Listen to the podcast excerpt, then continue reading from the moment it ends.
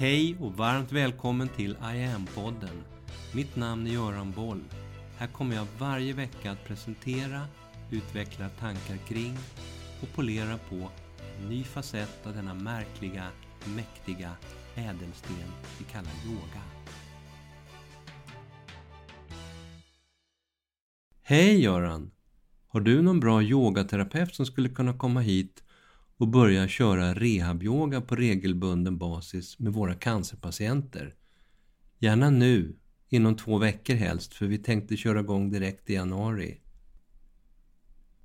Det här var i mellandagarna, julen 2013 och det var Fatane Salehi, verksamhetschef för psykosocialt behandlingsarbete och socialmedicin vid Akademiska sjukhuset i Uppsala som ringde mig.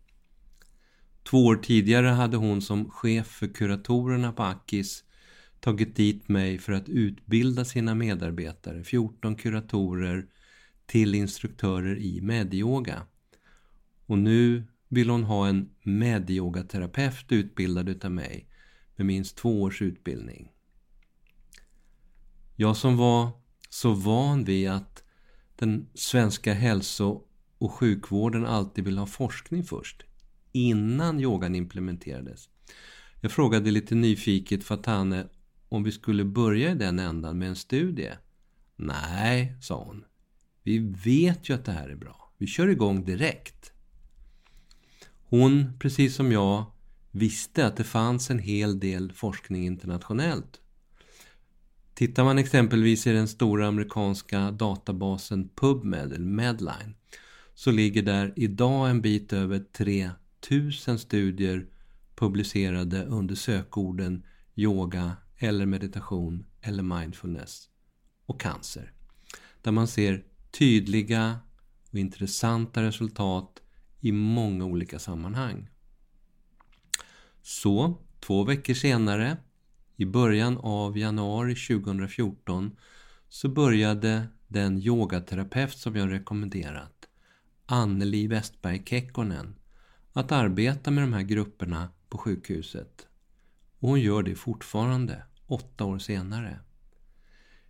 Idag bedriver hon tillsammans med sin kollega yogaterapeuten Ingrid Back en väl etablerad och mycket populär verksamhet utifrån sjukhusets alldeles egna yogamottagning som är listad på 1177 med flera yogagrupper i veckan och långa väntetider för att få komma med.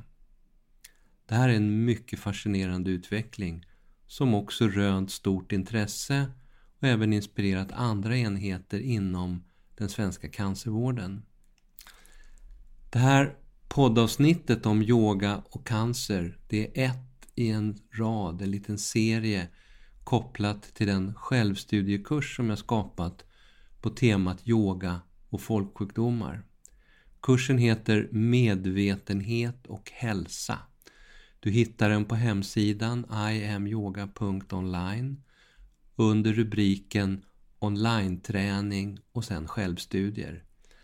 Där i den medföljande pdfen till cancerlektionen så har Anneli skrivit en fin liten sammanställning över yogaverksamheten som inkluderar olika fysiologiska, psykologiska och existentiella aspekter av yoga som cancerrehabilitering på Akademiska sjukhuset. Enligt Cancerfonden så är inte cancer en sjukdom utan det är ett samlingsnamn för cirka 200 olika sjukdomar som kopplas till var i kroppen som cancern uppstår. Och dessa delar uppdelas sen i sin tur i flera olika undergrupper. De vanligaste formerna är bröstcancer, prostatacancer, lungcancer, hudcancer, urinblåsecancer och så tjock och ändtarmscancer. Av de cirka 65 000 cancerdiagnoser som ställs varje år i Sverige där 30 000 är kvinnor och 35 000 är män, så är 9 000 av dessa bröstcancer, 10 000 är prostata, över 7 000 är tjock och ändtarmscancer, nästan 4 000 malignt melanom, 4 000 är lungcancer och urinblåsecancer står för 3000 fall. Tillsammans står de här sex formerna för över 37 000 fall varje år. Det är långt mer än hälften av alla nya cancerdiagnoser i Sverige varje år. Prognosen har på grund av förbättrad behandling utvecklats i klart positiv riktning sedan 70-talet. Den varierar naturligtvis mellan olika cancerformer. Övergripande så skattades då den så kallade femårsöverlevnaden till 35% för män och 48% för kvinnor. Idag säger man att överlevnaden är cirka 75% för män och 74% för kvinnor. Och på 10 års sikt så är överlevnaden nästan 70% för båda könen. Kopplat till det här med överlevnad så finns det en fantastiskt fin liten historia från USA om Greg Anderson som 1984 fick veta att han då bara hade 30 dagar kvar att leva på grund av sin långt gångna lungcancer.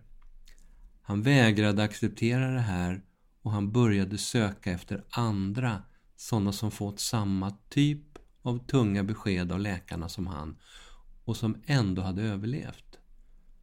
Och det här var före internets tid. Han började hitta och han frågade dem om hur de hade tänkt och vad de hade gjort. Och han fortsatte sitt sökande och fick med tiden tag på över 16 000 sådana överlevare som hade fått en dödsdom och ändå bara fortsatt att leva. Och han sammanfattade det bästa av vad alla de hade sagt, deras främsta strategier, i boken Cancer 50 Essential Things to Do av Greg Anderson. Han startade sedan en organisation för att hjälpa andra människor i samma situation och han lever fortfarande idag, 2022. När det gäller stress och cancer så debatteras det flitigt i den akademiska världen om stress orsakar cancer eller inte. Det man är relativt överens om det är att kronisk stress påverkar hormonbalansen på ett negativt sätt och att den reducerar immunförsvarets effekt.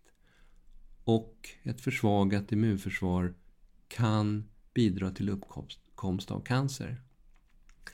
Stress är en viktig komponent både här och när det gäller många andra sjukdomar. Amerikanska läkarförbundet, AMA, har sagt att i princip allt det vi idag kallar sjukdom är stressrelaterat eller stressutlöst. Och på det här temat så vill nu min katt Tao säga något väldigt viktigt kopplat till stress och husdjur. Det finns nämligen forskning på det här.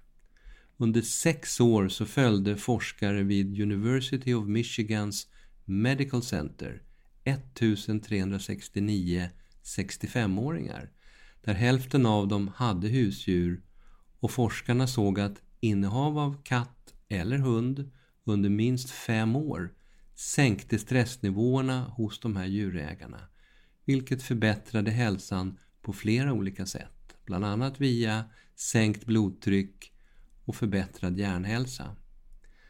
När det gäller just cancer så säger Tao att även katter och hundar kan få cancer. De här sjukdomarna är minst lika vanliga hos våra sällskapsdjur som hos oss människor. Bra mat och motion är lika viktigt för dem som för oss i det sammanhanget. Och, säger Tao, apropå bra mat, så lyser all sån med sin frånvaro alla hans matskålar just nu. Och vad tänker husse göra åt saken? Chop chop husse! Sa jag att det kan vara väldigt stressfyllt att vara personal på det här stället? Vi hörs! Mitt namn är Göran Boll. Det var jag som skapade Medyoga och grundade Medyoga-institutet. Sedan 90-talet och framåt har jag introducerat yoga i näringslivet, in i svensk forskning och in i den svenska hälso och sjukvården där Sverige idag är världsledande på yoga direkt för patienter. Framtiden för mig handlar om I am. Yoga för medvetenhet och hälsa. Läs mer om kurser, online-träning, utbildningar med mera på hemsidan iamyoga.online. Följ oss gärna på sociala medier och tycker du om de här poddarna så tar jag tacksamt emot om du vill gå in på iTunes, Spotify och där poddar finns och ge mig ett betyg så vi blir fler som hittar in i yogans värld. Tack för att du lyssnar och delar.